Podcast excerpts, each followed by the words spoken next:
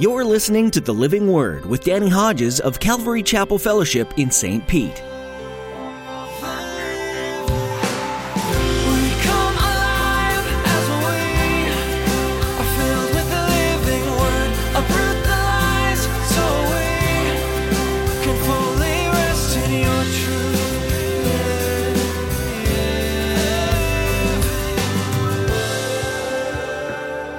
truth. He rewards those who earnestly seek Him. Now, you could summarize that by saying when we respond correctly to just the revelation of God's existence, and then because we know who exists, we seek Him. Then, as we seek Him, He says, I'll reward those who seek me. Now, there's a lot of ways He rewards us uh, from seeking Him. But one of the ways He rewards us is He reveals more of Himself to us. The writer of Hebrews teaches us that without faith, it's impossible to please God. As many of us would probably agree, the first step of any level of faith is believing that God exists in the first place. After this step, we then pursue God and what He desires for us. In today's message, Pastor Danny will teach you how God is not only pleased when we put our faith in Him, but He rewards us as well. In his study, you'll learn that one of the ways He does so is by revealing more of Himself to us as we diligently seek Him. Now, here's Pastor Danny in the book of Hebrews, chapter 11, with today's edition of the Living Word. Hebrews 11, as we go through this, we are not going to hurry. As a matter of fact, I suspect that I'll be slower going through Hebrews 11 this time than I was the last time we went through it. And certainly that's the way we're going to start today, and you'll see that. Uh, we're not going to hurry through it. And Hebrews chapter 11 is going to be kind of like a series within a series, if you will, in our study of Hebrews, because while the theme of Hebrews is greater is Jesus, and that's the overall theme of Hebrews, this chapter really focuses on one thing, and that is faith. Faith.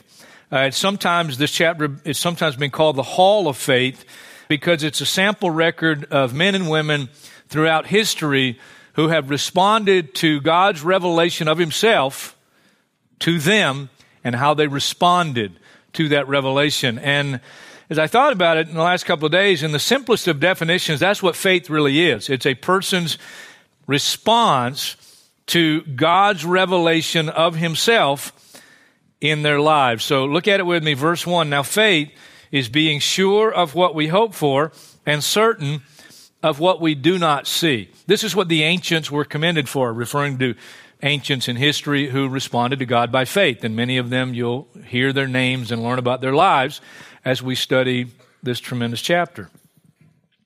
Now, jump down, if you will, one verse, verse 6. And without faith, it is impossible to please God because anyone who comes to Him must believe that He exists. It starts there. If you don't believe He exists, how are you going to respond in faith? Believe that He exists and that He rewards those who earnestly seek Him. Now, you could summarize that by saying when we respond correctly to just the revelation of God's existence, and then because we know who exists, we seek Him. Then, as we seek Him, He says, I'll reward those who seek me. Now, there's a lot of ways He rewards us uh, from seeking Him. But one of the ways He rewards us is He reveals more of Himself to us. Okay?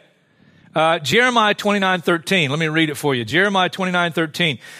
You will seek me and find me when you seek me with all your heart. And there, there's a lot of verses that say similar things. And the idea is here's God, and He's revealed Himself. And if we will respond to the revelation that He exists, He'll give us more revelation, and we will be rewarded. And one of the ways we'll be rewarded is He will reveal more of Himself to us. Now back, verse 3, and that's the last verse we read this morning. Verse 3. By faith, we understand that the universe was formed at God's command, so that what is seen was not made out of what was visible. I'm going to read it one more time. By faith, we understand that the universe was formed at God's command, so that what is seen was not made out of what was visible. It all starts with the revelation of God's existence. Now, I'm going to leave the text. You, you, can go with me if you like. You ought to be able to find the passage I'm going to read from. You just go all the way back to the first book in the Bible. Go back to the first book in your Bible. If this is not the first book in your Bible, you Might want to consider talking to a pastor and looking for a different Bible. Genesis, the book of beginnings. Here's how it goes. Verse 1 In the beginning, God created the heavens and the earth. Now the earth was formless and empty, darkness was over the surface of the deep, and the Spirit of God was hovering over the waters. And God said, God spoke, Let there be light. And there was light. Now, the most fascinating thing about that statement is this is before the sun, moon, and stars were created. I don't have time to go there. Maybe we'll come back some point. God saw that the light was good and he separated the light from the darkness. God called the light day and the darkness he called night. So, first thing he does, he brings light into darkness. And there was evening and there was morning the first day. And God said, Let there be an expanse between the waters to separate water from water. So God made the expanse and separated the water under the expanse from the water above it. And it was so. God called the expanse sky. And there was evening and there was morning the second day. Now I'm going to read the whole account. Verse 9, and God said, Let the water under the sky be gathered to one place, and let dry ground appear. And it was so. God called the dry ground land. And the gathered waters he called seas. And God saw that it was good. And then God said, Let the land produce vegetation, seed bearing plants and trees on the land that bear fruit with seed in it, according to their various kinds. And it was so. The land produced vegetation, plants bearing seed according to, the, to their kinds, and trees bearing fruit with seed in it according to their kinds. And God saw that it was good. And there was evening and there was morning, the third day. And God said, Let there be lights in the expanse of the sky to separate the day from the night, and let them serve as signs to mark seasons and days and years. And let them be lights in the expanse of the sky to give light on the earth. And it was so. God made two great lights, the greater light to govern the day, and the lesser light to govern the night. I love this next little statement. He also made the stars. Simple. God set them in the expanse of the sky to give light on the earth, to govern the day and the night, and to separate light from darkness. And God saw that it was good. And there was evening and there was morning the fourth day. And God said, Let the water teem with living creatures, and let birds fly above the earth across the expanse of the sky. So God created the great sea creatures and every living and moving thing with which the water teems. Hallelujah according to their kinds. And every winged bird according to its kind, and God saw that it was good. And God blessed them and said, Be fruitful and increase in number, and fill the water in the seas, and let the birds increase on the earth. And there was evening, and there was morning, the fifth day. And God said, Let the land produce living creatures according to their kinds, livestock, creatures that move along the ground, and wild animals, each according to its kind. And it was so. God made the wild animals according to their kinds, the livestock according to their kinds, and all the creatures that move along the ground according to their kinds. And God saw that it was good. And I hope you'll appreciate where we're at now in the account, verse 26. And God then said, Let us make man in our image, in our likeness, and let them rule over the fish of the sea and the birds of the air, over the livestock, over all the earth, and over all the creatures that move along the ground. So God created man in his own image. In the image of God, he created him, male and female, he created them. God blessed them, said to them, Be fruitful and increase in number. And you saw just this morning, we've obeyed that one. Fill the earth and subdue it. Rule over the fish of the sea and the birds of the air and over every living thing, uh, living creature that moves on the ground. Then God said, I give you every seed bearing plant on the face of the whole earth, every tree that has fruit with seed in it. They'll be yours for food. So all the beasts of the earth and all the birds of the air and all the creatures that move on the ground, everything that has the breath of life in it, I give every green plant for food. And it was so.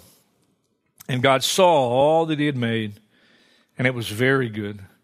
And there was evening and morning, the sixth day. And you say, well, how in the world did God do all that in six days? He's God. Four more verses. Thus the heavens and the earth were completed in all their vast array. And by the seventh day, God had finished the work he had been doing, so on the seventh day, he rested from all his work.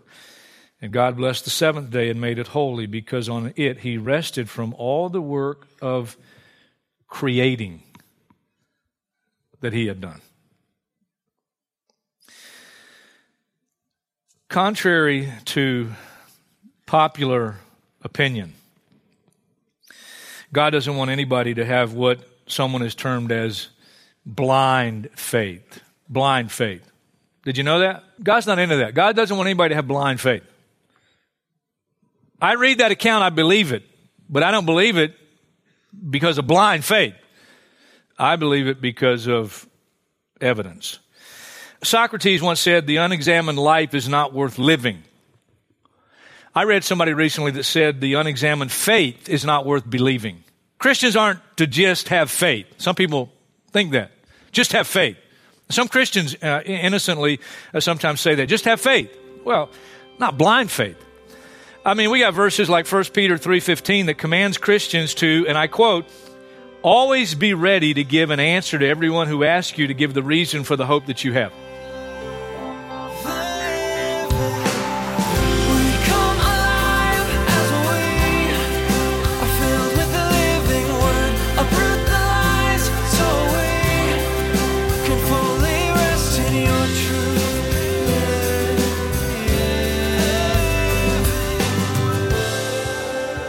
So blessed to be able to share the Word of God with you on each new edition of the Living Word. Thanks for being a part of our valued listening audience. Pastor Danny will continue his study in the book of Hebrews next time, so we hope you'll join us again. We'd like to take a moment and ask you to consider partnering with us as we continue to share the hope of salvation with the world. Would you join us in praying for the listeners of the Living Word? Pray that God would touch each person with His love and open their hearts to the truth of His Word.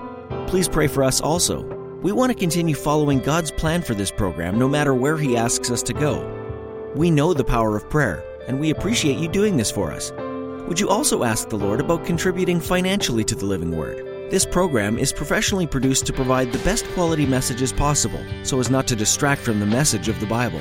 That does incur some costs, however, so if you feel led to give, visit our website at ccfstpete.church and click on the online giving guide under Forms. Any and all amounts are greatly appreciated and will be used to share the good news of Jesus' love for the world. Thank you for praying about this. That website once more is ccfstpete.church. With that, we've come to an end of our time with you today. We pray that God continues to bless you as you study His Word and open your heart to His unending love and grace. Thanks again for tuning in today to the Living Word.